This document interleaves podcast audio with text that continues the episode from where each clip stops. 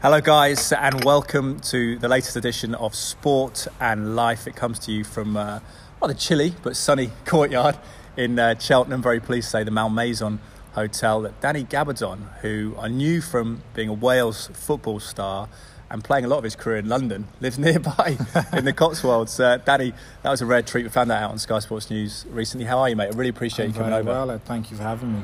Yeah, it's great to it's great to see you. We're talking, had a coffee on our second flat white, which is good because I've been up since three in the morning yeah, at work. I, I, I, thought I'd better get you a coffee, Nick, because I thought I might bore you to death with my Start- chat. start flag, start flagging pretty soon. Um, but we, we were chatting about the transition because I was looking and couldn't believe it. And as you get older, times moves fast. That you've been what retired for four or five years yeah, now. I have. Yeah, And- yeah. And how are you enjoying? How enjoying life is a the other side of the fence? You call Yeah, it with us in, in the um, media. It, it's been really good. Um, you know, a lot of people kind of say that kind of cliche life starts after football, and, and it really does because you know you spend so long in that kind of football bubble. Really, uh, you're so Yeah. concentrated on your football and, and your training, and um, it's a different world. Really, football is not the real world. So when you kind of come out the other side of that, um, life really does start because there's so many things that you have you have to then learn. Um, you know, progressing then onto the, a different part of your life, what you're going to do next. Yeah. So for me, it's been at times difficult, um, but also I've enjoyed a lot of it as well. Um, you know, figuring out what I'm going to do next, going into the media, um, doing a little bit of agency work, uh, mentoring young players. Um, uh, my son was born at that time as Oh, well when wow. I finished playing. That's quite a Um, massive double whammy, then, isn't it? To have Yeah. emotionally to have that Yeah. because that's a huge thing. I became Oh, a dad, massive and it's uh, um, for the first time, yeah. So um, in a way, it was good because I had a lot of things kind of going on when I finished, so I didn't have a lot of time to sit down and reflect too much and Hmm. and think about um, what am I going to do now. Um, you know, I should be getting up for training now at this time. I should be doing this. I should be doing that. I didn't have a lot of time to kind of look back. I had to look forward straight away. Um, as I said, my my girlfriend was pregnant. Um, I moved down Yeah. to these parts at that time as well. Um, because you were based at Cardiff, were you at that time? um, well, I, yeah, I'd gone back to Cardiff um, for my final season there before I finished, but I was living with my mum and dad actually. Were they, you? They live just you know 20 minutes up the road really from there, so I moved back home for.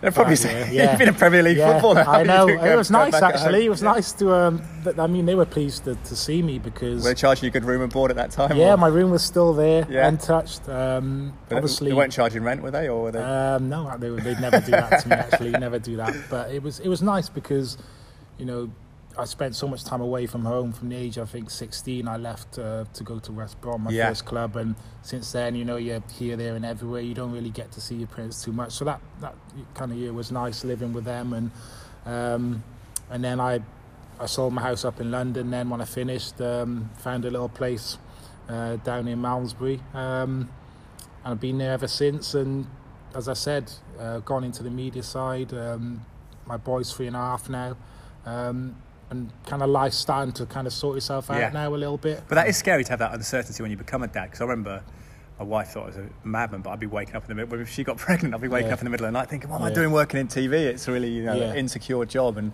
I guess it must be the same time when you're going through a huge life change like retirement from football to think, "How am I going to provide?" and all that kind of Oh, stuff. Yeah, hundred percent. Um, you know, obviously when you're when you're playing, or if you're playing at a, a really high level and earning good money, you don't look at your bank account half the No. time. I know it sounds silly, but you know the bills are going to be covered and things like that. But Did you know- did you did you live up to the, the wages, or were you aware that you, you should save a little bit at the time? Um, no, I was, I, I was a bit of both really. Yeah. Um, I wasn't stupid. I tried to um, save money, um, property, and some investments and stuff like that. But also, I, I you know I like to buy nice things when I could as well. So it was a bit of a, a mixture really. But um, certainly coming out of it, then um, you know, and when the pay pack is not coming in, you you, you soon kind of know about it. So um, you know, I realised quickly that I had to kind of decide wanted what I wanted to do next, but not just for to pay the bills or whatever, but well, you, just it's a for long time, but a long well, time for the rest. yeah. You're only thir- 35. You're a of young course, man, aren't you? Of at course, that stage. yeah.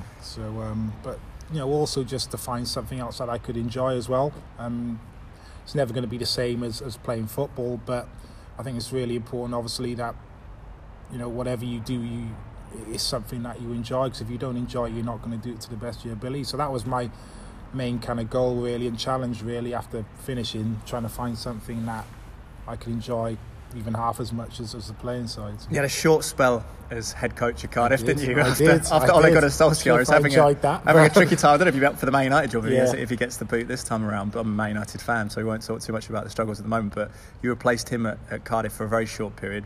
You said that was a wake up call in terms of Oh. workload, was it? It was um, amazing. I mean, you know, first and foremost, um, I have to give a lot of credit to Ole because you know he brought me back into the club, Hmm. um, and I think he was actually the guy who recommended myself to the board um, to take over after Really? him in in that kind of caretaker period. So, um, you know, he was fantastic to me um, in that small kind of time that I worked under him. Um, It's pretty and- huge to even think of that at that time, isn't it? yeah, suppose, I mean, I, that. at that time, I think I think I might have done my B license then, my coaching B license. So I was still, you know, a baby in terms of what I knew with regards to coaching. And when I actually got the call to to take the get the first game, um, that kind of weekend. I, I didn't know what to think. I was a bag of nerves, to be honest with you, Ed, because um, I'd never thought of the other side of things. All I'd Mm. ever thought, obviously, about was playing because I was still a player at that time. It's quite selfish. I know you're a teammate, but it's quite a selfish job, is it? As a footballer, you should kind of look Yeah. after yourself and your condition and get your sleep and rest and. Yeah, um, you are very focused on yourself. As you say, you know, it is a team game and you want the team to do well. And when you go out there on a Saturday, you know, you're fighting for each other and stuff. But but it is quite a selfish kind of game Mm. football as well. And you're trying to progress yourself and do the best that you can do. So I'd never really had a thought of what coaching entailed in management until I was thrown into it. And it, wa it was an eye opener for those four games. I have to say, there were some really nice parts to it which I enjoyed, but there was a lot of stress. Well, you're working as a pundit now. Is it giving you more sympathy for managers that sometimes they might be doing some great stuff on the training ground, but for whatever reason it doesn't materialise on the It, on the it- pitch? it has. Um, I think coming out of that, um, when the caretaker period um, finished and Russell Slade took over as manager, I thought to myself, you know what? I actually went back to kind of playing then. Mm. Um, I thought to myself, you know what? I'll never hammer a coaching session ever again. I'll never say anything bad about a coaching session that he puts on because because I then realised, you know, how much planning and how much effort went into not just the week, just you know, just the day really. So. Um, I got up, utmost respect for coaches and managers and, and what they do now for sure. Yeah. Yeah, and it's uh, it's interesting. You've always had the respect for players because that's a fascinating evolution. Working as myself as a, as a presenter, and predominantly I work in places like Sky Sports News. It's my day job where we don't really give an opinion per se, which I think is a lot of people see that as a right way for journalists. But we get the opinions from you guys, so you have to cast opinions not only on on the managers but also players and former teammates as well potentially. How have you found that process to sit to sit in judgment? Um, I'm not going to lie. At first, it was um, it was something I was a little bit worried about because obviously a lot of my friends are still playing. Mm. Um, so I was a little bit weary about, you know, if the, my, one of my mates has had a bad game, can can I be harsh on him? Will he be on the phone to me then in the evening saying, "Look, I can't believe you said that about me"? But, but you can't really think that way. Um, you have to treat every player the same, whether you know them or not. And Yeah. you know, if, if your mate's had a bad game, he's had a bad game. Um, and that's how you have to call it in the media world. Um, It's easy to forget that mistakes can be made, though, isn't it? it's from the studio. It's really easy to, to say, Yeah. "Oh, he should have cleared it," or "He should have picked up his man," or, or whatever it might be. yeah, I think it's easy to get carried away um, and, and be quite negative. But I think the main thing that I always try to do is back my points up. I think Mm. if you can back your points up and justify um, a negative maybe that you're throwing against the player, then I don't think you know it's a bad thing. Um, if someone makes a mistake, they make a mistake, and Yeah. you have to you have to call it as you see it. So. Yeah, it is. a, It's about opinions, and, and yeah, I suppose yeah, like the defender, if it hasn't picked up a man, you have to say, "Oh, he should have looked over his right shoulder then, and then made that step Yeah. that direction." So you're just more detailed with it. So you're almost taking Yeah. the personal element out of it a yeah, little bit. yeah, you have to take the personal element out of it. Um, you know, you're saying what you're seeing, you're analysing. That's my job as an ex kind of footballer going into the media side of things. It's my job to analyse and and and say to the people listening or watching um, why those certain things happened. And Mm. if that means kind of calling players out and saying, look, he didn't do his job there. um, then you know that's what I have to do. Some players obviously don't like it and, and, and take it the wrong way and But- stuff. But I guess it can have an impact, can't it? Sometimes the media, generally, when they talk about players, I always remember when David De Gea came to Manchester United, he made a couple of mistakes. Gary Neville criticised him, said it's not good enough to, to be a Manchester United goalkeeper. This was back in 2011. It seemed to take him ages to get established, but then once you're established as a, a good player, you can get away with mistakes almost, can't you? Because they start saying the old, oh, it's a rare mistake from from so and so, and uncharacteristic. yeah, I think I think it works both ways with that. But particularly if you're a player at a big club, um, you know, as you mentioned, there, De Gea.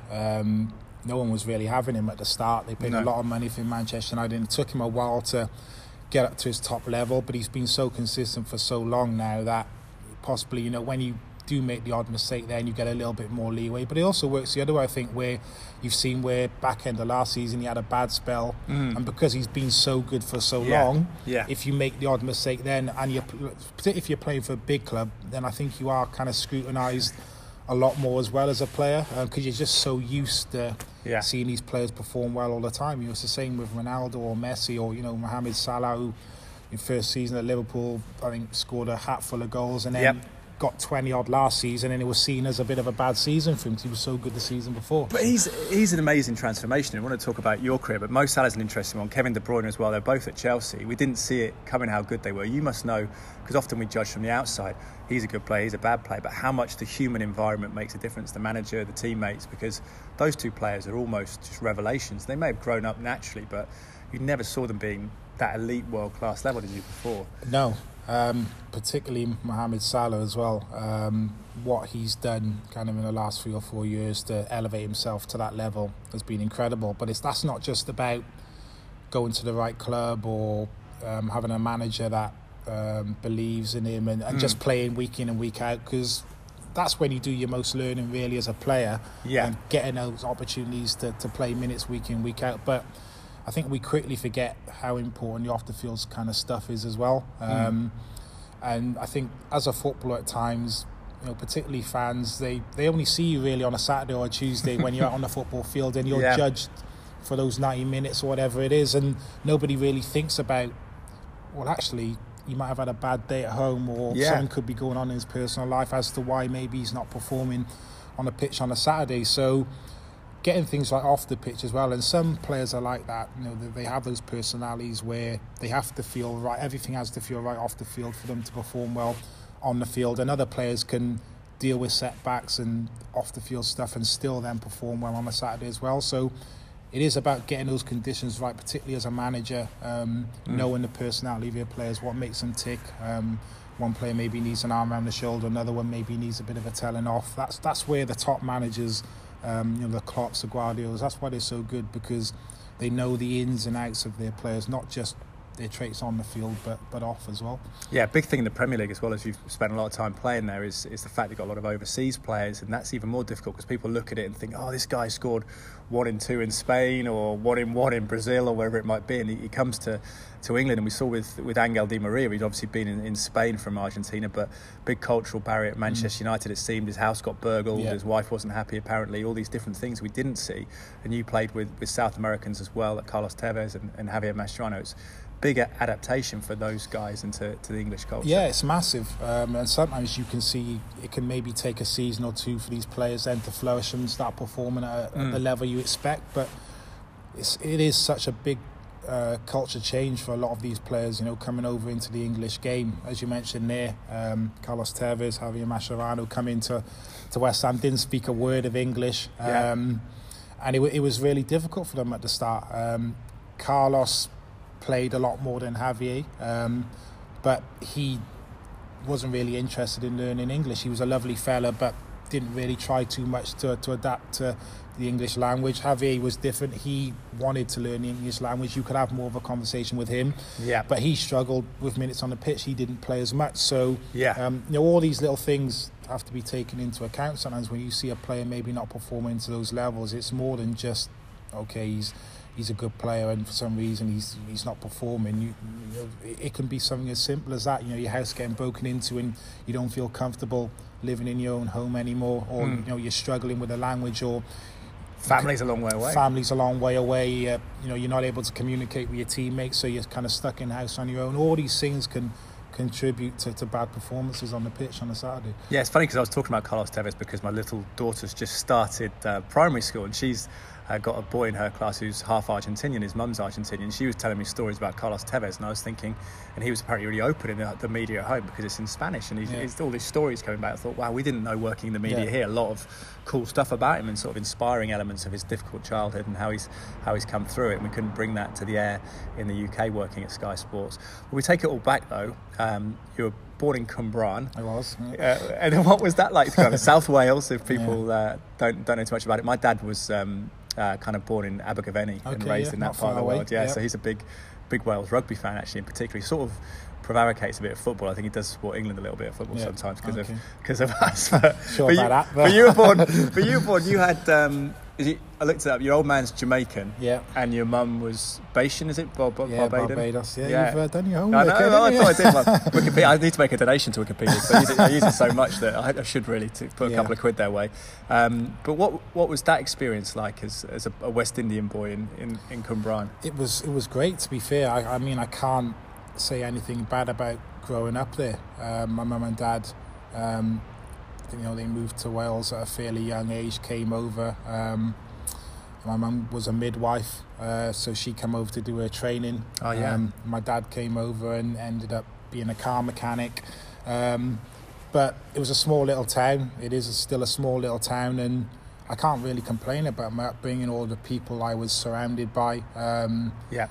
you know, I had a lot of lot of friends. Never experienced any anything bad. Um, You know, my mum and dad always tried to provide for me in any way that they could. You know, we weren't rolling in money or anything like that, but um, you know, they they brought me up.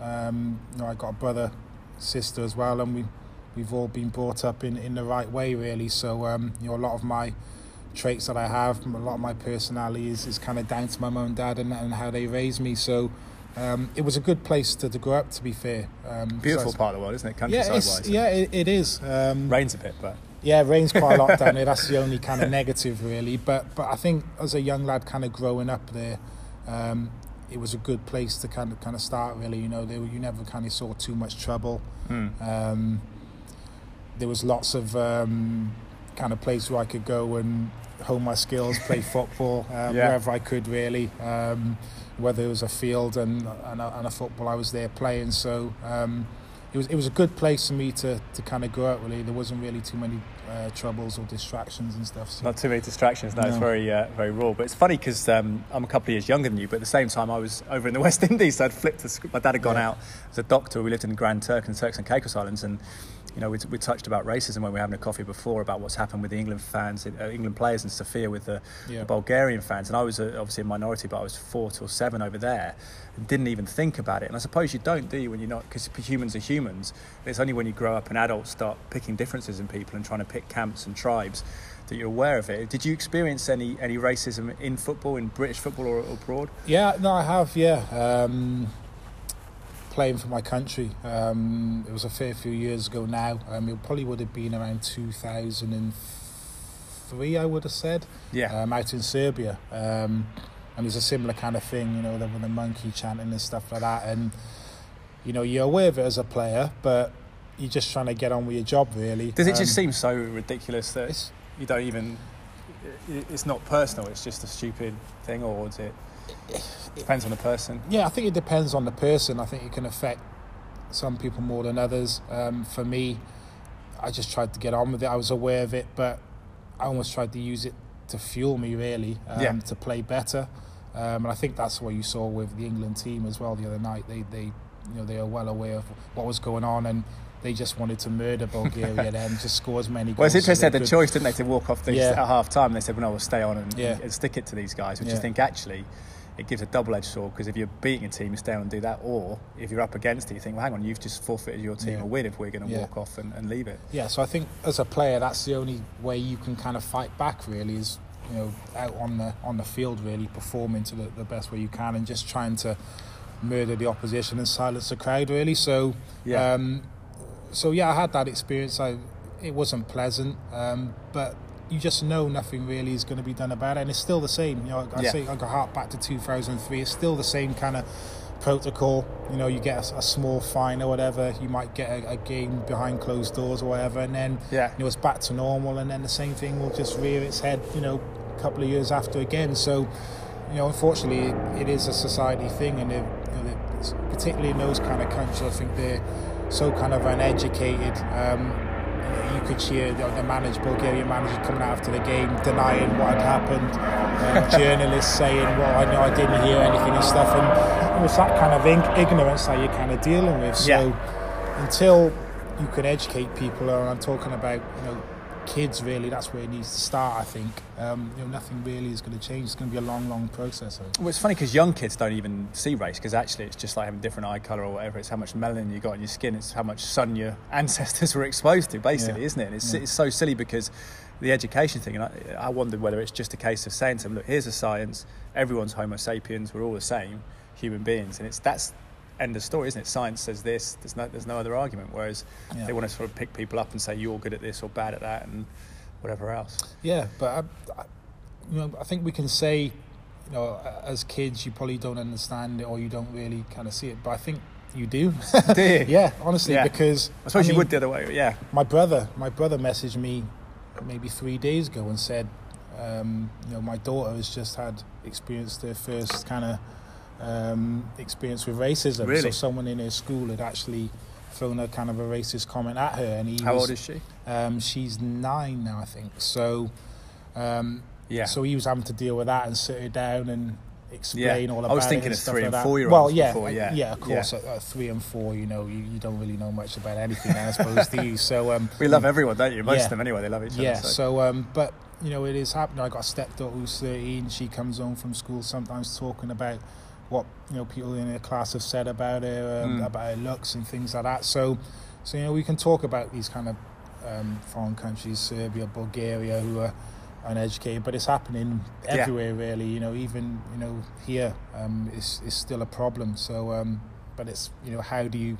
Yeah. eradicate? I don't think you really No. can. It's impossible. So, no, but yeah, it's like picking up random physical characteristics and then making a big deal about them, Mm. putting people down because of it. Yeah. It's a sort of human thing, and that tribe thing, isn't it? It's like them and us, which makes no sense. It's like you don't know who you're going to get on with in the world, so reducing it down and down, you never know who you're going to miss out on being friends with and that kind of stuff. No, It you makes don't. sense. No. And, te- and teammates as well, Oh, potentially working together. One hundred percent. Um, and it's just um, it's crazy, really, because you saw the other night in Bulgaria where obviously that was a a planned kind of attack. Yeah. Um, and you've seen like the racism, obviously in Italy as well in Serie A, um, and you've got fans kind of saying, "Well, it's not racism. We're not Yeah. doing it as racism. We're just doing it to." Get on the backs of the air to intimidate the, the opposition.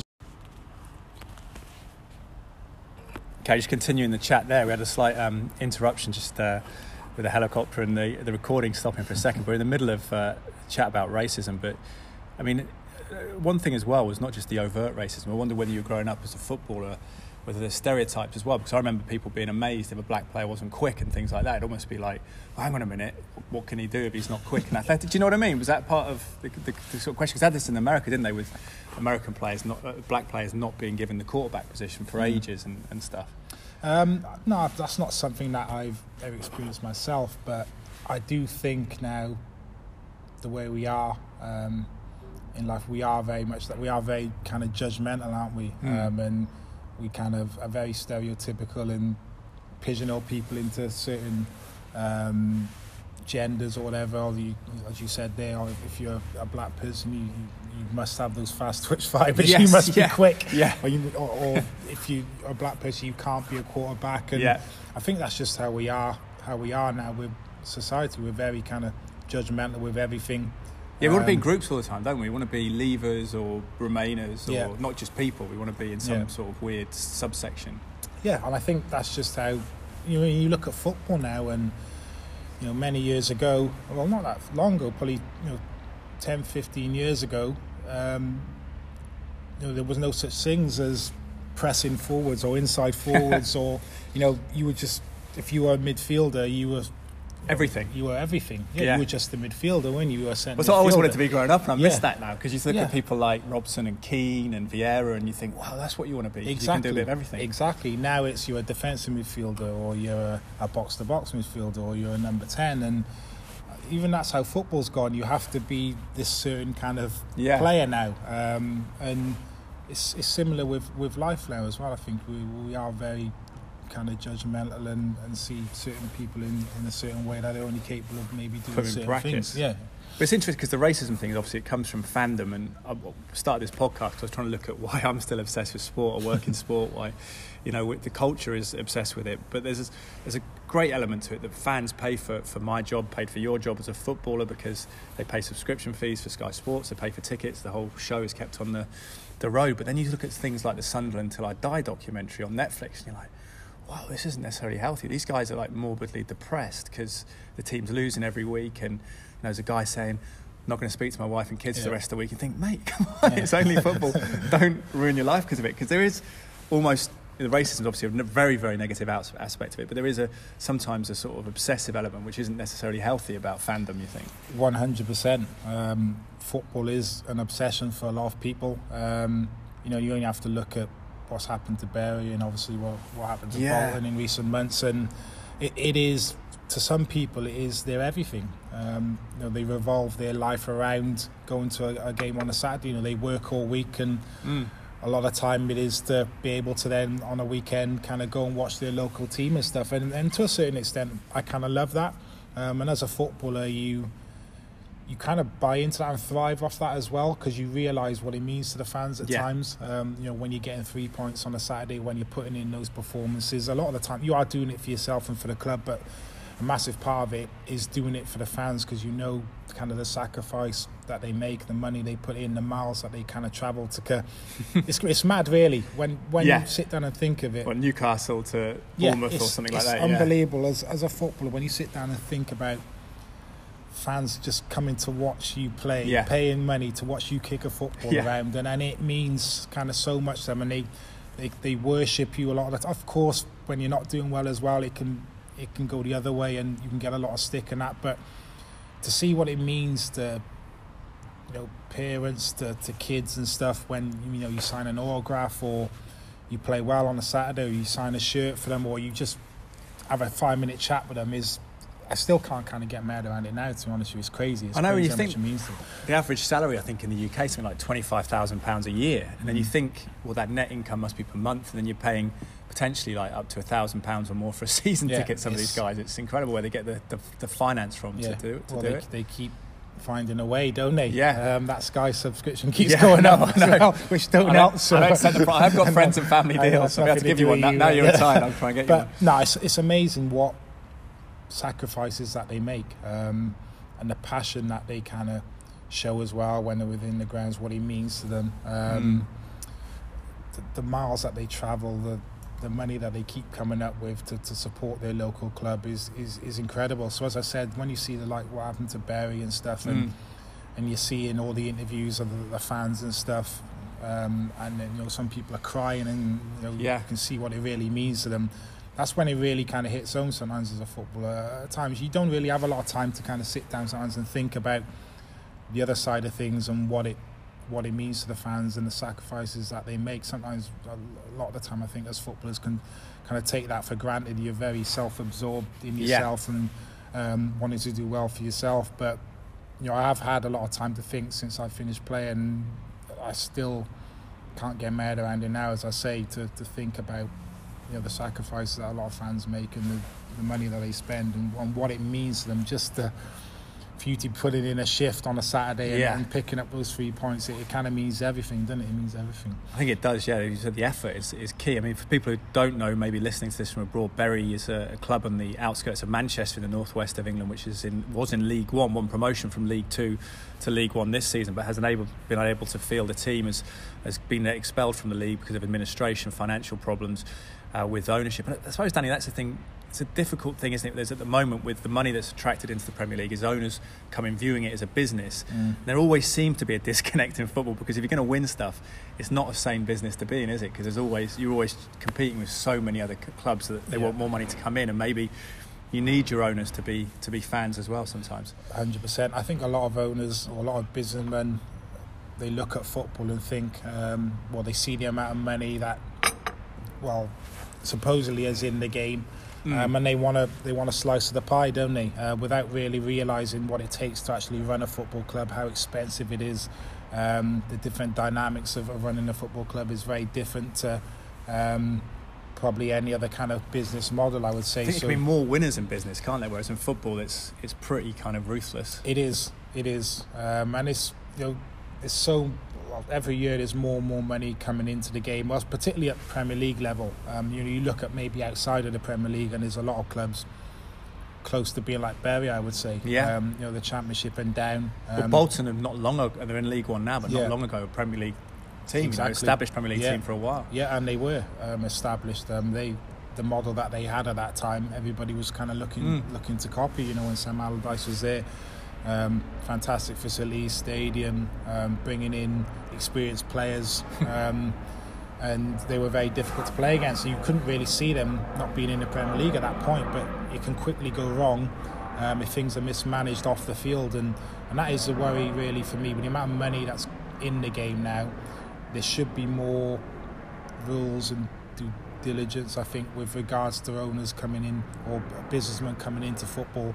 And just thinking Yeah. they can come in quickly, make a quick buck, and maybe then sell has to be a, on. And some of the guys. I think almost if they're not fans of that particular club, it's a passion project nonetheless. That they want to do it Yeah. for the win or for admiration. But that seems a, a better objective than trying to make a lot of money out of it. Yeah, I think if you're a fan, it does help because you obviously understand the club a lot more, what it means to the fans, and you know a lot of these owners come in now. They don't care about the fans; all they care about is themselves and, Mm. and making a quick buck. And You want an Um, emotional reward rather than a financial yeah, reward when you go into um, it. Think, maybe. and and it can work the other way where you are too invested in the club as a fan, and maybe you, you make bad decisions because you you kind of your heart rules your head as well. Yeah. Um, you, know, you look at the likes of maybe Simon Jordan, who was owner at Crystal Yeah. Palace, um, who was a fan and didn't really work out for him. They lost a lot of money, so there is kind of a fine balance. Um, but the game is just it's, it's evolving all the time. Yeah. You know, not just on the pitch, but off the pitch as well. Like I said, with the TV rights and the money that's coming into it, and so alongside that, for me, you know, the rules have to kind of adapt and Mm. be more stringent as well. Otherwise, you're going to see a lot more clubs like Bury um, going out of business, unfortunately. Yeah, football's maybe not adapted to it. It's interesting because it is difficult with the finance involved to maybe have this sort of local business success story like Jack Walker with Blackburn in, in 1995 Yeah. winning the Premier League title and him tearing up in the stand was one of the, the iconic I- images, I suppose, of the, Yeah. the Premier League, a kind of small northwestern club uh, achieving that with his, his sub- substantial financial backing. But relative to what it is now, he probably couldn't afford to do that with the, the sums involved. When you um, go back to, to making it as a footballer, when did you know you were going to make it at West Brom? Because that was that must have been a big move, as you say, as a teenager going from from Cwmbran to West Brom. I suppose geographically it's not that far in No. distance, but culturally a big big big change. Yeah, massive. I think we talk about obviously foreign players coming over to English shores and stuff and struggling culturally. But even me, you know, as a 16 year old living in a small town, Cwmbran, um, Yeah. Move into a big city like Birmingham. I mean, I'd never seen anything like it in my life. I mean, I, I, honestly, I, I loved it, but Yeah. it was a, it was a big shock at first. Um, but I don't know. I didn't know because like at 16, So were you still studying at that stage? Or yeah, you- I was still in school. I was playing for my local team at 16. That's quite late to, to join a football club. A lot of these lads now are in the Yeah. system at seven, eight years old.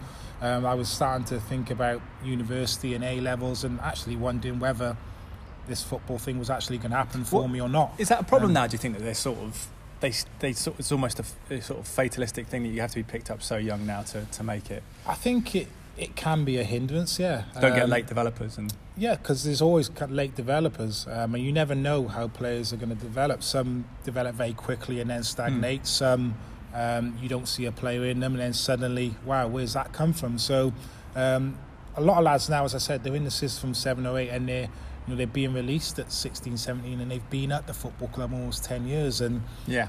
and then it's like, what do you kind of do with yourself? So for me, it was a little bit like Last Chance Saloon, really, at that age. I was starting to think, well, I don't think this is going to happen for me. Um, and I got picked up by a, a West Brom scout, went up on trial, played a couple of games, done well, and then signed from there. But at that point, I was so far behind at that point because there were lads there who had been in the Training system for so many day, years, yeah. training every day. You know, I was weak physically. Um, I can still remember my first Really? gym session I did, and they were all doing pull-ups. I'd never even seen a pull-up before. I couldn't even do one. It's funny, Luke Varney, the Cheltenham striker who Yeah. used to play at Blackpool, and he went to Crewe, he said that people like Dean Ashton were there and they were doing huge weights. He said he fell over in the gym Yeah, to do a weight in honestly. Yeah. Um, so I knew quickly I was I was far behind, and I, I'd have to catch up quickly. But but I did. You know, I, I can remember. You know, my dad says to me now, um, after about three months of being as a YTS, I think I went home for one weekend. I'm in the car, yeah. and he said, "You said to me like I don't know if I can do this anymore because Yeah. I, I just wasn't used to the day to day training. It was really difficult. I was tired all the time, um, but you know, but I loved it. Um, so I got used to it quite quick. You know, I caught up fairly quickly. You know, technically and stuff like that. Um, so by my second year YTS, and I knew I had a good chance of getting a pro contract. Um, We playing centre half, was it? I was, I went there as a centre back, um, but then I kind of got converted to a full back. I was playing How did right you How did you like that? Um, I didn't mind because you know as a kid I played in different positions. I played central midfield. I played centre back.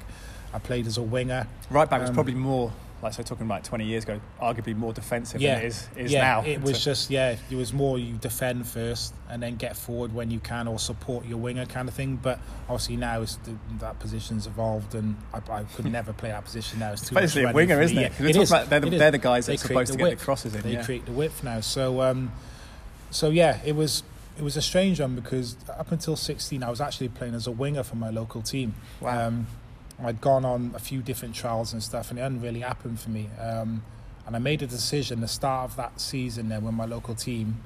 I need to play in a position where, no one else is playing. well, no, more that I need to play in a position where I can showcase what I can do more. I felt when I was going on trials and I was playing as a winger, Yeah. um, Don't get the ball as much. no, I wasn't getting the ball. Players weren't passing the ball to me. The game was passing me by. So I thought, if I play as a centre back, I'm Mm. going to be in the mix. The ball can't avoid me at some point. I'm going to. It's good. For, that's a good plan, actually. Yeah. So that's when it happened. I went back, played centre back, got spotted, went up there uh, to West Brom. Um, played as a centre half the first season of YTS. We played a back three. I played on the left side of the three, and then second year YTS. Then um, I started playing as a as a full back then as well. Um, and then that's when I when I made my debut at 19 um, was as, as a right back. So uh, It's interesting that variety as well. Do you think that helped you as a footballer going 100%. afterwards to understand the opponents and their movements and everything? Hundred percent. Um, I think one of the traits I've always kind of had as a defender was probably my composure on the ball, and Mm. I, you know, I'd, I'd always look to try and play and stuff. And a lot of that came from being a winger as Yeah. a kid.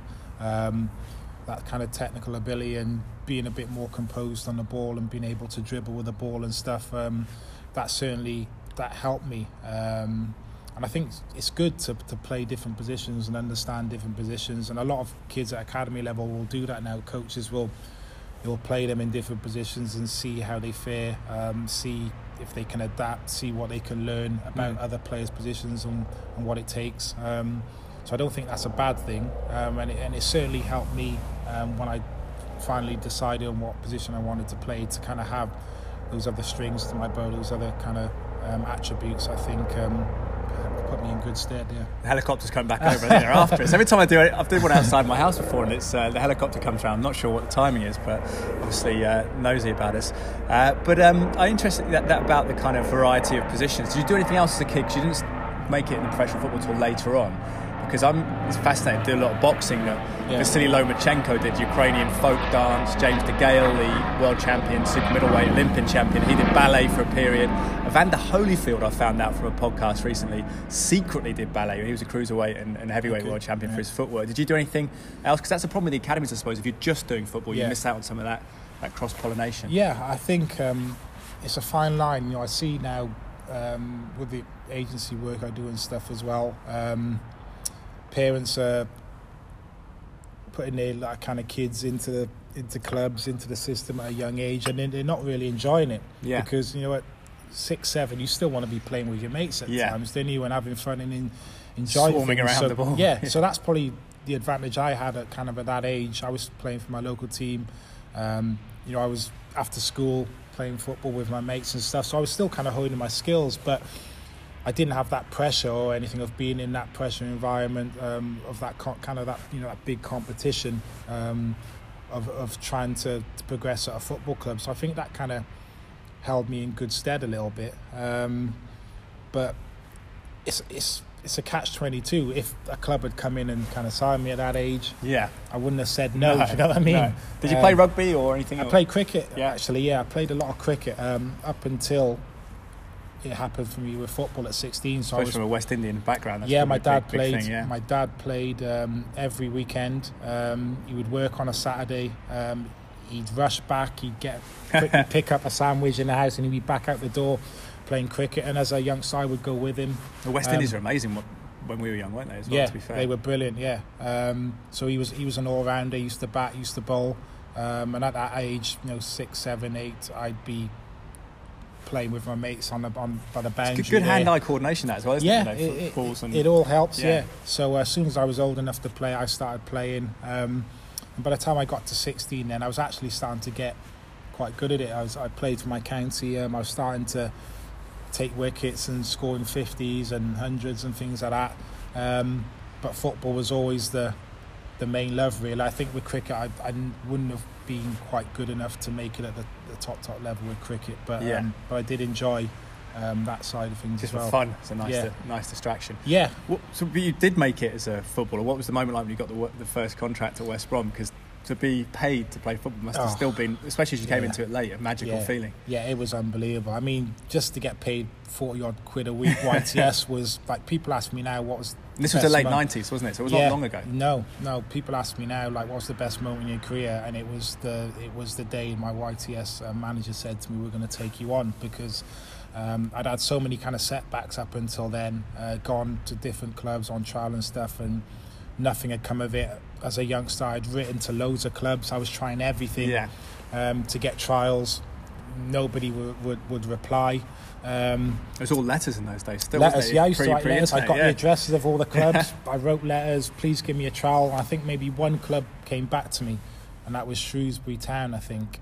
Um, and It's it was, amazing how many players, how many talented players miss out, isn't it? It is. It. About it. so many players slip through the net, and, and as I say, sometimes at that age you're not fully developed as a player, and you maybe you're not you're not doing it then, and scouts look and think, no, he's not for me. But Mm. then within a year or two, then suddenly you can develop, and you're a totally kind of different player, and vice versa. You know, a lot of players from around my area who were at clubs um, from a young age then got to about 16 and I remember a lot of kids getting kick on. scouted when I was a kid. They were 13, 14. They were, because they were big. They're Yeah. basically like Yeah. men. And, so- and then they got everyone else caught up with them, and they, Yeah. they didn't have the skills to match Yeah. up to their physicality. Yeah, but I always felt like, I mean, I went on trial to Cardiff um, before I went to Did West? Brom. Yeah, but it was back then. You always felt as well with um, even like with the national team. You know, the schoolboy football at that time. I'd go on the trials and stuff, and you almost felt like the team was picked before Yeah, you even got there. yeah. You know, the, the coaches seemed to know a lot of the parents of certain players and Count, stuff. remember and- county trials like that? Yeah. depended who the coach was. and- yeah, um, and everybody seemed to get on and know each other, and I'm there thinking, well, I've got absolutely no chance here and stuff. So, um, so there was a lot of kind of setbacks um, at that. But so who, who believed in you then? Who? Because it is Um, about that kind of thing of finding You someone who backs you, one don't you? chance, Yeah. Um, well, it was a, it was a guy called Dave Harry. Yeah. And he was a local scout. Um, bless his soul, he's, he's passed away now, but um, he was a local scout for West Brom, um, and he just came to watch me. Watch me play basically. Um, I was playing for my local team. I think I was playing for oh, Cwmbran Town. I was playing for. Around town. He came to watch So was me. that one of the Welsh, the Welsh league? Yeah, Welsh. I think it was called the McWhirter League back Oh, then at that yeah. period. So um, he came to watch and he just said, "Look, I want to take you up to West Brom." I was obviously wasn't going to say no. Um, I went up, played a game. Um, they said come back for a week. I went back then for a week, played another game again. Um, and the youth team coach said to me at the start of the trial, he actually said to me, "Look." Um, we've actually taken on our quota of players for the season, so I was thinking straight away yeah. again another knockback. Was that like a Um, free hit though in a way? Do you think? So you a, just- I just thought, Yeah. well, let's just enjoy the week almost. Let's Yeah. enjoy the week. Um, but I don't think anything's going to come from it again. Um, and he said, look, you're going to have to be an exceptional player for us to take you on. So end of the week came. I thought I'd done okay, but was expecting to just get the, the Yeah. no again. Um, and it was a first team game on a Saturday. Um, my parents came up. Um, so he got us in the box. We watched the first team game, and then he had a chat with us all kind of after the game. And he said, "Oh look, do you remember at the start of the week when I said um, you're going to have to be exceptional for us to take you on?" Um, and I thought he was going to say, "Well, sorry." Um, but then he said, "No, we think you're exceptional. We'd Oh, like you to sign." Yeah, so that was the best moment of my footballing career above anything that I've done. Yeah. That feeling um, of someone wanting you to, and giving you that opportunity. Um, it's, it's, it was a great feeling. Yeah. Getting a forty-two pounds the first time is that special as well? Just Yeah. thinking of getting paid Oh, this yeah. for playing football because I still feel when I was at BBC London, we go to she started to drizzle a bit, might have to. Oh, Uh, wow. hopefully, it'll blow over. Um, but we. Uh, we go to the training grounds every Thursday or Friday, and, and into, I don't get out as much as I did then. But just that feeling of thinking, "Wow, these guys get to come here and play, and it's their job." It's still, and it's still hard because you don't always, like, I don't appreciate always working in TV. That a lot of people want to do that as well. You get used to it, but that first period, it's not normal yet. No, um, it took a while to kind of get my head all around it. To be honest with you, um, you know, the day-to-day training, being at a football club, um, seeing the players around you as well, and thinking, "Oh, he's a good player. I'm, I'm not Yeah. on that level." Just having to try and prove yourself and stuff because I already felt I was behind the curve a little bit because I joined a little bit later than everyone else and I hadn't had the coaching that a lot of these players had had. Um, I don't know if you want to. Yeah, should we just go and step inside? Step inside the door because uh, hopefully it won't be too noisy just in there. Let's go. Hopefully, uh, We're just, just keep recording. I know. I know. Helicopters Yeah, helicopters and rain and everything See? like that. Got the brolly, see? Right. You did bring the umbrella. Here we go, just by the uh, kitchen bit. Tell you what, if we just pull up here, there we go. You sit there, I'll pull round the side to you. There you go, Danny. So about that interlude, guys. We're now it's safely inside as the rain uh, comes down. But you were saying just about the uh, the first paycheck when you got that. Was Yeah. it was it a check or was it a brown paper envelope?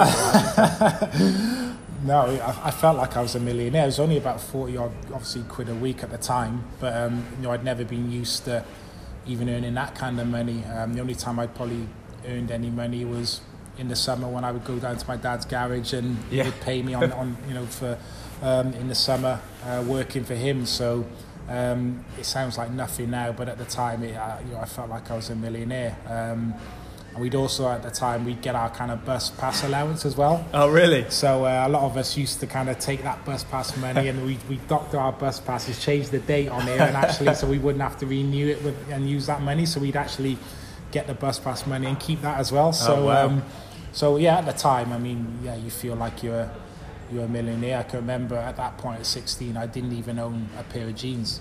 Wow. Every, you know, everything was just I had tracksuit bottoms and that's all I used Yeah. to wear and trainers and stuff. So I still remember going and buying my first shirt and a pair of jeans because we were going out in Birmingham. So I think I went to Next, got a pair of shoes, a pair of Next uh, jeans, and um, a Ben Sherman, orange Ben Sherman Oh, shirt. Ben Sherman shirts are bigger than 90s. so that was yeah, one of the first things I bought with, with my pay packs, really. So um, with my pay packets. So uh, yeah, it seems so long ago now, but um, What your first your first game for the first team? When was that?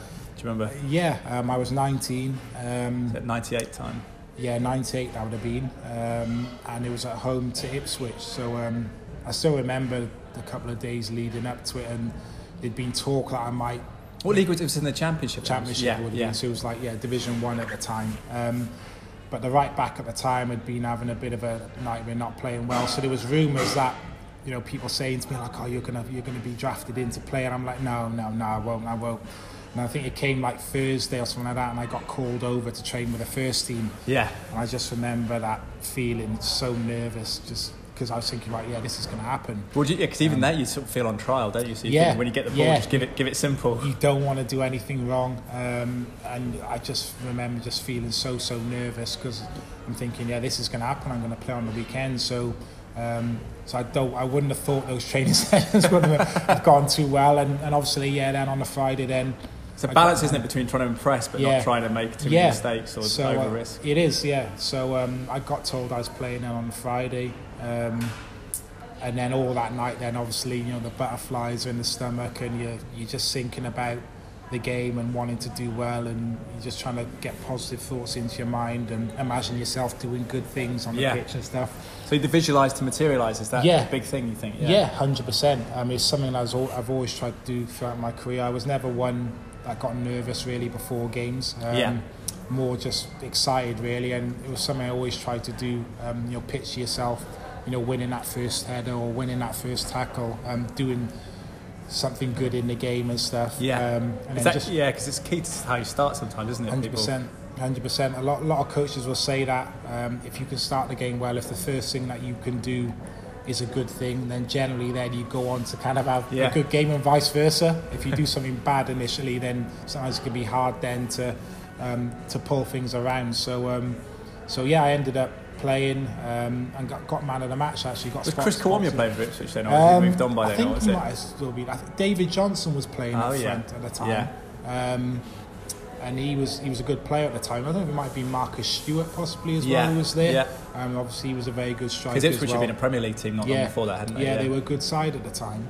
Um, so I knew it was going to be a kind of a baptism of fire. Um, but I, I just enjoy. Just thought, you know, just go out there and just try and do what you've been doing to get yourself to this point. Um, and I had a pretty good game. Yeah, as I said, you know, I got got the man of the match, and uh, then that, yeah, that was me uh, kind of on my way. Really, that was the first big moment for me. Yeah. So you're West Brom, you started to establish yourself, and then apparently changed, did it, when, when Gary Megson came in? Was that right? Yeah, Because this is the thing we talk about as well, because it happens in my business as well. Yeah. In any business where people are, liable to subjective judgment, someone might think you're a great footballer or a great presenter, and someone else Yeah. doesn't necessarily feel the same way. It's difficult, isn't it? Yeah, that's kind of how it went, really. Um, you know, everything had gone well for me up until that point. Um, I'd got myself into the first team. I was playing well when I was playing. Um, I'd signed a new contract then, I think a new three-year contract, um, which was a big thing for me. Um, so I'm thinking, yeah, I'm making my way. Everything's going really well. Um, Gary Megson comes in, and then suddenly um, it all just goes pear-shaped, basically. Um, Did he say anything to you? Did he say anything to you like, oh, Um, I don't think I, I don't see you in the setup at basically that's how it went really and that's why I left um, it was uh, it was a strange one he actually did a good job at West Brom to be fair um, by the end you know he brought in a lot of good players um, got Yeah. the team playing really well but I just he just didn't see me as part of his plans I don't think he was a player um, that he liked really um, a lot of the young lads really he wasn't really big on the young lads and he was a different kind of manager with his personality he could be quite fiery and ruthless at times, and I, I just thought he had something against me. To be honest, I didn't think it was so much the playing side. Yeah. I think it was more my personality and stuff. And Sometimes people, it's weird, sometimes bosses don't like you, do they? no, it's, it's it hard. was, yeah, it was as simple as that, really. And I remember um, playing a game down at Portsmouth, and he's pulled me and said, "Look, you're my best right back. Um, you're playing tonight." So I thought, oh, he's trying to give me confidence here, and Mm. let's go out there and try and perform. I think he dragged me off at half time. I don't know what I'd really done wrong, yeah. And then after that, I wasn't. Um, and then after that, I never really played. Um, I can remember then playing in a reserve game and we, we got beat heavily. Um, Andy Townsend was the reserve team manager at the Oh, time, yeah. and I remember coming in after the game and he gave us a real dressing down, Andy Townsend. But I was the only kind of guy he didn't give a dressing down to because I was probably the only one who came out of the game with any credit. Mm. Um, but then on the Monday, then Gary Megson's pulled all the players again because he was disgusted at what he was watching. Um, and he just laid into me, um, basically saying, "Look, you didn't do this, you didn't do that, and that's why you won't play in my team ever." Um, I, I was just really confused because the night before the reserve Yeah. team coach has said the complete opposite, Yeah. and then you're saying um, something totally He's different. got So- maybe he's trying to get you out to make, get money or something yeah, like that. maybe. Um, so at that point, I just thought, you know what, this is going nowhere. I, I had three years on my contract, um, but I just wanted out. I just wanted to play week in, week out, and I just wanted to be in a better environment. So I just wasn't enjoying working under his management. So the opportunity came for me to go on loan to Cardiff. Yeah. Uh, I didn't think twice about it really. Um, I never said goodbye. He never said anything to me really, apart from you know Cardiff have come in for you on loan, and, and that was that. I was gone Going back to Wales was back to Wales was yeah in a way was nice because obviously you know my family were all there and stuff um, and I, I would have gone anywhere to be honest I would have gone anywhere to to just get out of that environment and just be playing week in and week out because at that point I felt having, having made my debut then you don't want to go backwards and not be Yeah, playing like, at yeah. that point at 19 20 you want to be kicking on and playing in week in week out and I wasn't so I would have gone anywhere um, so I went down there for a month with Cardiff and then signed after that yeah It's funny how people always say that sometimes that sport is all based on ability and hard work, but actually there's a lot of subjectivity in it and, and who rates you and, and who doesn't in terms of that. And I remember mum saying to me actually, I think it was about screen tests as a presenter, she said, oh, I probably remind him of someone that bullied him at school when you don't get the job or something like that. So you never know what goes on in the No, world in terms of that, that, you know, that kind of subjective element. it can be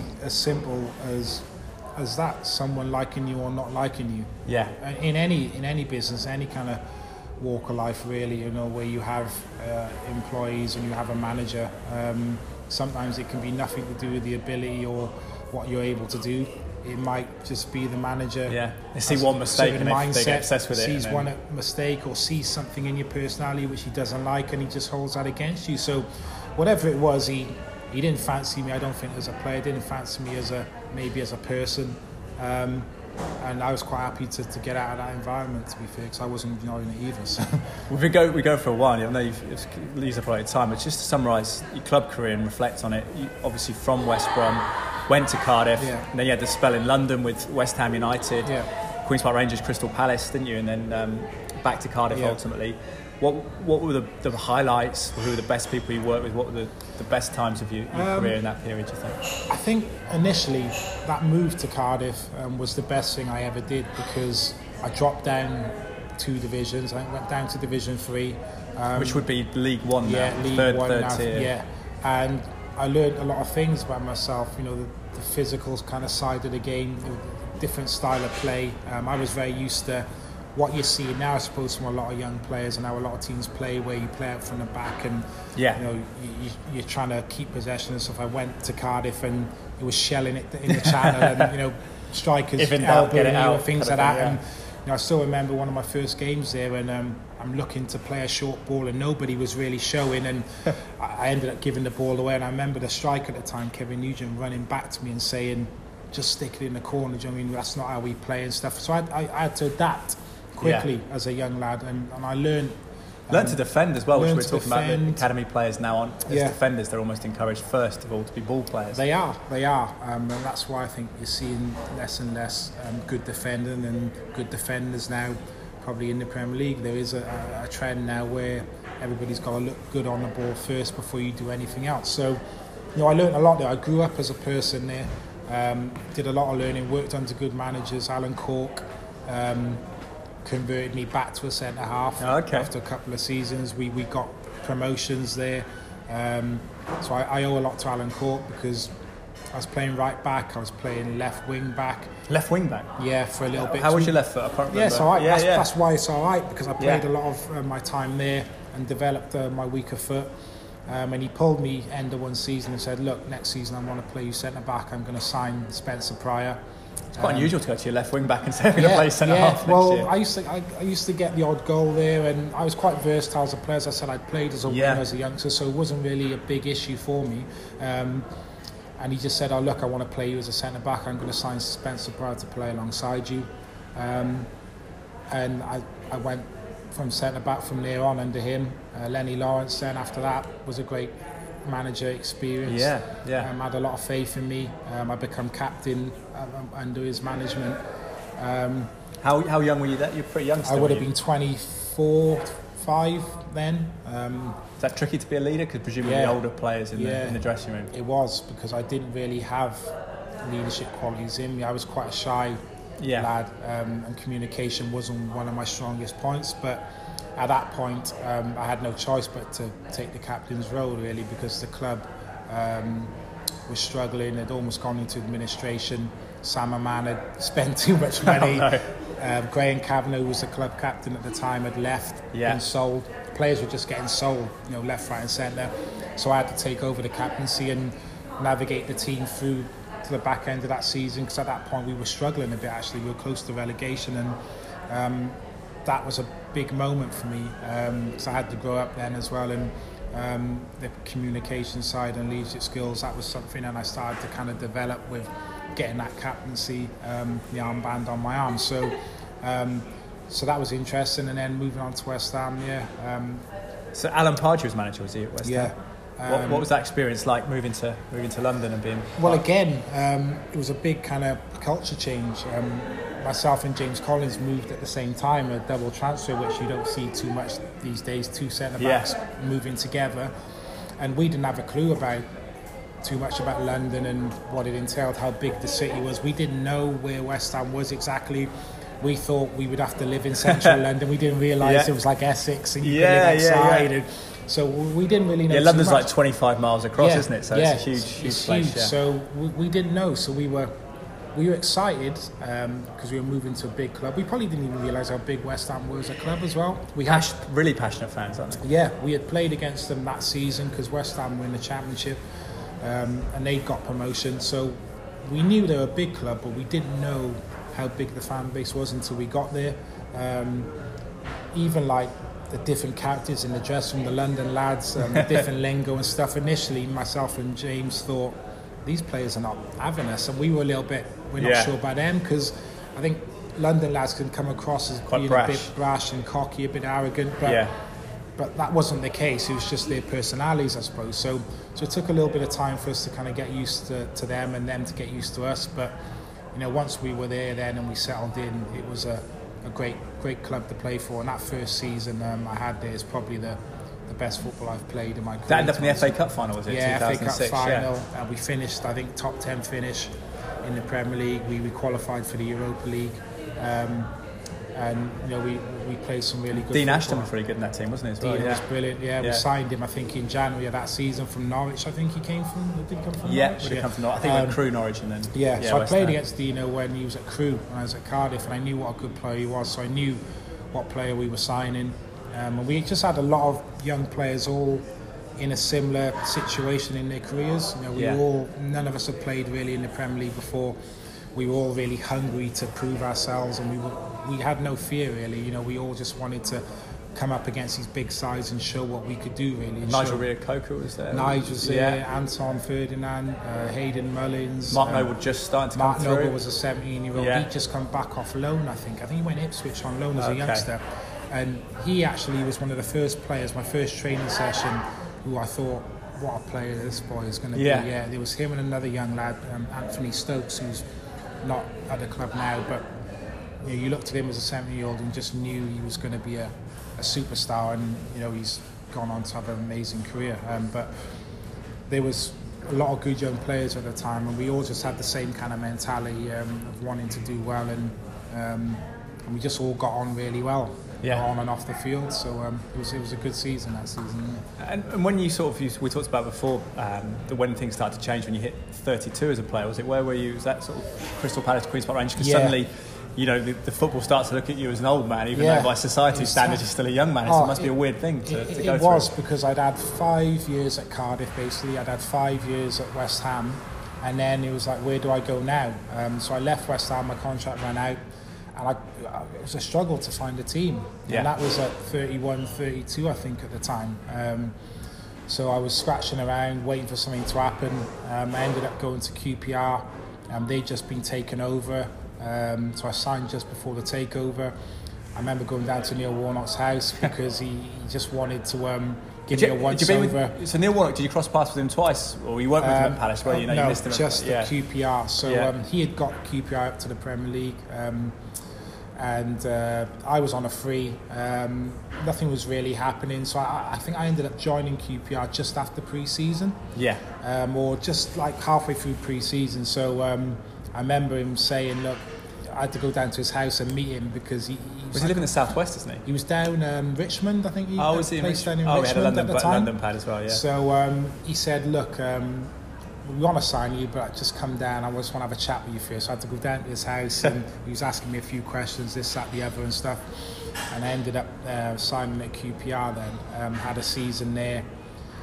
Was probably one of the worst seasons I've had as a footballer. To be honest with you, was um, that when things were falling apart at the club? it? yeah, Warnock got sacked. Um, Fernandes brought a lot of players in, Joey Barton, Joe Mike Phillips. Yeah.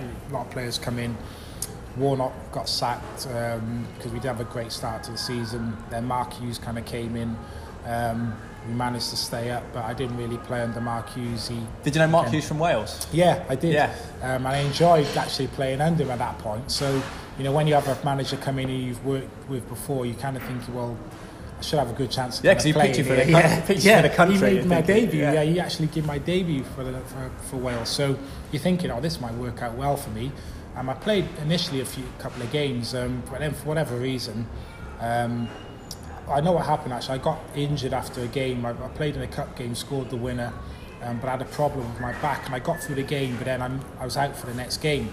Yeah. I remember him saying to me, "Oh look, right, okay, we'll, we'll get you right, and we'll get you back in as soon as you're ready."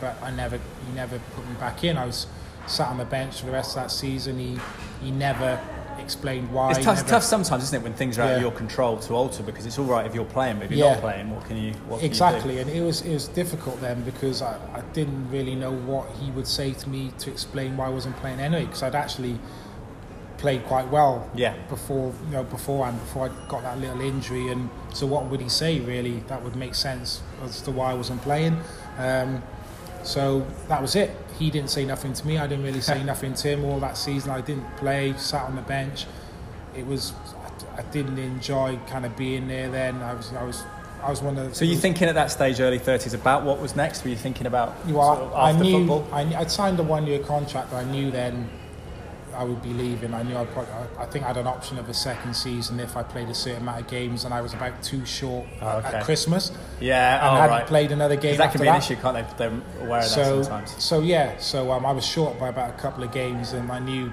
they weren't going to keep me on, so I, I didn't really play. So um, I was quite happy to kind of go then, because I wasn't mentally in the right place anyway. I wasn't happy being there.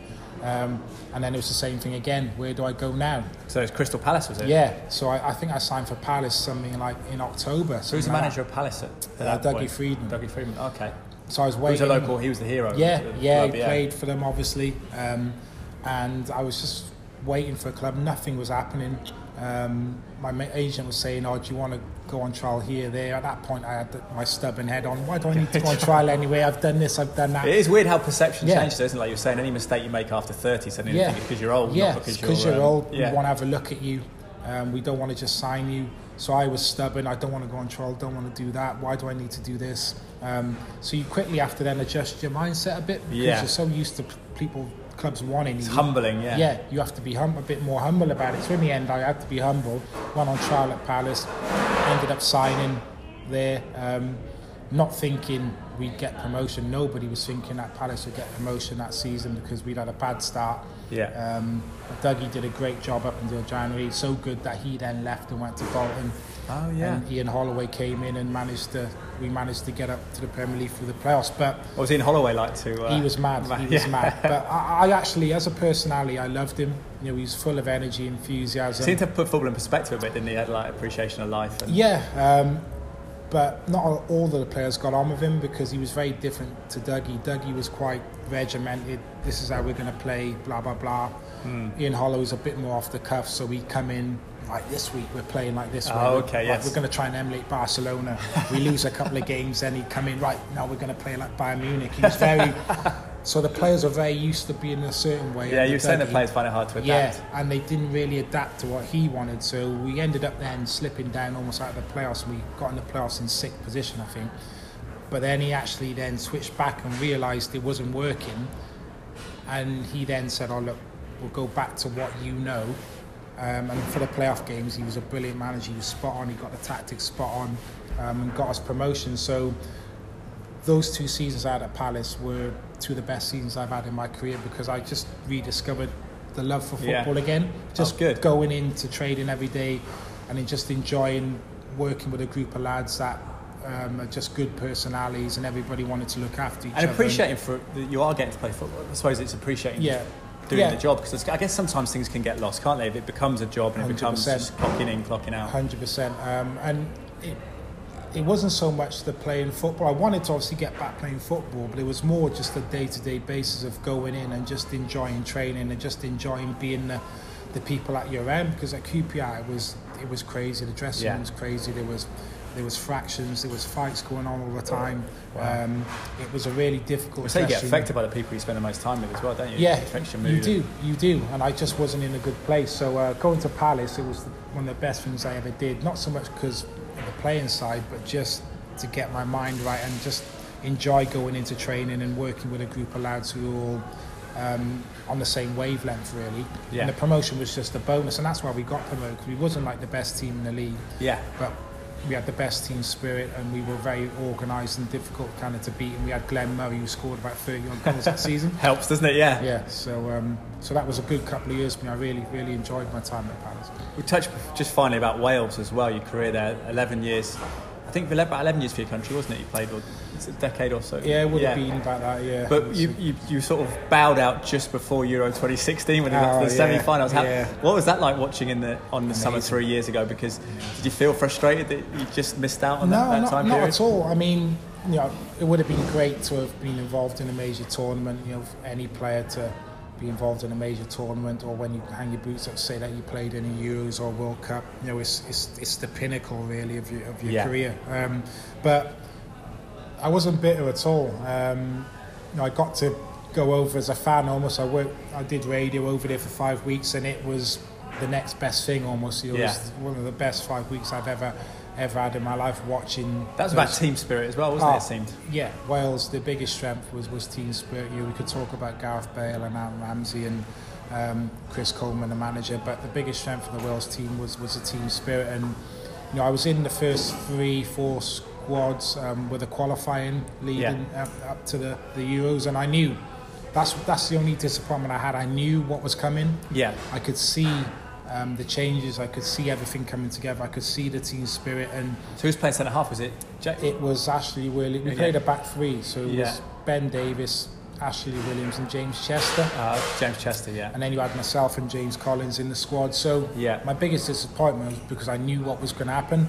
um, so I wasn't playing for Cardiff at the time. So by the third or fourth game, I couldn't get in. It was impossible for Chris Coleman to pick me. So. Um, So uh, that was I fully understood that. It's difficult for Wales managers, isn't it? Because in my lifetime, I had the most you know amazing, talented players like Ian Rush, Ryan Giggs, Mark Hughes, Gary Speed, and then you've always sometimes had lower league players as well. It's Yeah. always been an, an odd Yeah. mix. Was that an interesting dynamic when you're mixing with players from different levels? Does it keep you grounded in a way? It does, yeah. Um, and I was one of those players initially coming into the Wales squad. I think when I made my debut for, or when I my first cap for Wales, I was playing League probably Division Two, I think, Yeah. at Cardiff City. So It's a third, fourth tier. yeah. yeah. So for me, it was quite intimidating coming into a squad where you've got the likes of Gary Speed, John Hartson, Ryan Giggs, Wow. Andy Melville, Robert Page, uh, Pembridge, all these players that are playing at the top level, and Yeah. they're probably looking at me thinking, one, who is this guy, and two, who does he play yeah, because they wouldn't watch you on TV, would they? Of course wouldn't know, yeah. So they're probably thinking, well, does he deserve to be here? And I'm thinking the same thing. Do I deserve to be in this company? So, you know, back then it was a bit like that. And certainly after that period when Mark Hughes left and John Toshack came in, it was a mix of players. There was maybe only two or three Premier League players, and everyone Yeah. else was League One, League Two. It's a guy, guy who managed Real Madrid, so it's much Yeah. different for him as well. yeah, so very different for him, um, and that's one of the reasons why we probably qualified for that for a major tournament because at that point we had a lot of players playing in the Premier League. Yeah. There wasn't too many lower league players. Everybody was playing at the top level and playing week in week out, and that you know, that's a massive help. But certainly when I was playing, it was it was a mix. It was a, Someone's just uh, cleaning their shoes or something over there. we've had a Yeah, helicopter, we've had rain, Yeah. people I banging. appreciate you stayed the podcast all this way. It's been, been amazing. it adds to the kind of yeah. realism. of it. Yeah, yeah, it's definitely like it. definitely real. Um, but no, it was it was a, it was a mixture of people from different leagues when I was playing, and that, that was part of the problem. We didn't have enough players playing at the top level. So. So Danny, how do you how do you reflect? 'cause It's been a wonderful to have a chat to you. We could chat all day, but Yeah. how do you reflect on? Because one of the reasons I started the podcast is about sport, about life, and there's Yeah. been people on here and non uh, sportsmen and women. But what do we get out of sport? Why are we obsessed with it? What do you think? What's football given you in, in terms of your life? Um, it's given me, I think, fulfillment more than anything. Um, I mean, the things that I've done as a player to, you know, play for your country, um, promotions with your club, uh, playing in the Premier League. Um, Yeah. You know, those are things as a kid you always dream of doing. But you know, as I said earlier in the pod, at 16, I was thinking that's probably Yeah. not going to happen for me. So, to achieve those things is amazing when I look back. But I think footballers just given me a lot of um, my personality that I have now as well. So, um, with regards to you know, respect, discipline, um, communication, um, dealing with setbacks, you know, injuries. I think they're making um, a cocktail. That's what it is. for you. Yeah. um, all those kind of things really that have happened to me throughout my career have helped to kind of mold my personality and and to make me kind of the person that I am now as well. So um, football has given me so much more than than just football. And as I said, the things that have happened to me on the field. Characteristics, hard work. yeah, And, hard and work. controlling what you can control, I guess, comes out of this. That you can't always control people's opinions, but you can control what you do. And Yeah, um, I think that's a big thing as well um, because certainly I was as a youngster I was someone who would overthink things a bit too much and if I you know if I played a bad game or um, I think about it for days um, I'd let it affect me or I'd worry about what managers thought of me too much and stuff like that so as soon as I got older I learned to be more realistic and, and as you say just control what I can do, and that's just going out and trying to perform the best I can. And if I don't, then okay, it's okay to have a bad game, Yeah. and you look to the next game and you and you try to improve. So Yeah, because unlike the fans, you have to wipe the slate clean emotionally, don't you, to, to You kind do. of put it behind you. you do. I think if you're letting things fester too much um, into the next game, you're just not going to perform. So I think the more you can kind of concentrate on just doing your own thing, playing your own game, and, and not be influenced by the outside stuff. Maybe fans giving you stick or managers, you know, not happy with what you're doing and things like that. Um, if you can concentrate on your own game first and foremost and the things that you can control, I think you would then tend to play better and be more consistent with your performances. But but it's becoming harder and harder as a footballer because there's so many more Yeah. other pitfalls and off the field So many pundits to analyse you. yeah, pu- pundits, stats, and scrutiny. You know, cameras everywhere. So that's become a lot harder for footballers now just to concentrate on the one thing that they're good at, and, and that is the football. But um, there are a lot of other positives that have come with how the game's evolved as well. So. Certainly are. Danny, how do we keep track on you now? You, um, you're on social media and you've got the podcast with BBC Wales. Yeah, I do a podcast with BBC Radio Wales. Um, that's called the Ellis James Feast of Football. We uh, we cover the Welsh clubs uh, mainly, but we also talk about Wales. We talk about events that have happened in the football world um, Yeah. each week as well. Um, and then I'm just all over the place from there. Um, I do a bit, little bit of work With with, Sky, you guys yeah, on. Sky. Um, just wh- whoever whoever wants my services really. But yeah, I'm on socials as well, Instagram. Um, I'm on I'm on Twitter as well. Uh, Gabbidon35, I think uh, that's my Twitter handle. Okay. So um, so yeah, um, you can get hold of me if you need to on it. Easier now to be on there when you're not, not getting performances Oh, and getting well, flack. It certainly is as a player. Um, that's probably one of the biggest things I've noticed coming out of the game. You get treated a lot better on social media than you do when you're still in the Yeah. game. Um, I, I did have problems with social media as a player um, where I got into trouble with the FA, got fined at, West Ham for uh, saying one or two uh, naughty things to fans on there and, and actually came off. it's like road rage though sometimes, isn't it? You Yeah, emotions. and- yeah. Sometimes the emotions get the better of you. We were in a pressure situation at the time, fighting relegation, and you know players were getting stick and. I'd one too many drinks on a night out and, and fired back a few shots and Yeah. had my agent ringing me in the morning saying, "What have you said?" Well, in fact, social people just literally troll people just to get attention, so they almost there don't even care about Um, it. and, yeah. So it's difficult for players now, and I actually came off social media then until I finished playing. Um, I came back on social media when I retired, and you, know, you still get one or two, but but certainly now you get a lot more people kind of respecting your views and interacting with you a, a lot nicer now I've come out of the game and gone into the media side than when I was playing for sure. Yeah. Mate, I really appreciate your time. Great to know you're local. Next pleasure. time, I won't try and record a podcast. Have a coffee and a catch up, and uh, probably the weather will be better then. We'll It's my fault. we should have done this in the other hotel, Uh, but no. I made you come to the to the Malmaison. It's all right. Your so phone, your phone, uh, your phone map uh, went wrong, but it's been very nice at Malmaison and Cheltenham. Appreciate it, mate. And um, Anytime. you're back on Cardiff City duty tomorrow, aren't you? So I good luck- am, yes. I'm there. down at Cardiff, so uh, looking forward to that. Um, I've got Sheffield Wednesday, so um, difficult game for Yeah. Cardiff, but um, we'll see. We'll see how it goes. See what they can do. the Owls against the Bluebirds. Um, pleasure, mate. Thank you very much, uh, guys, for listening to the podcast. Please do rate it on iTunes, spread the word yourselves on social media, and tag myself and Danny. Thank you, guys.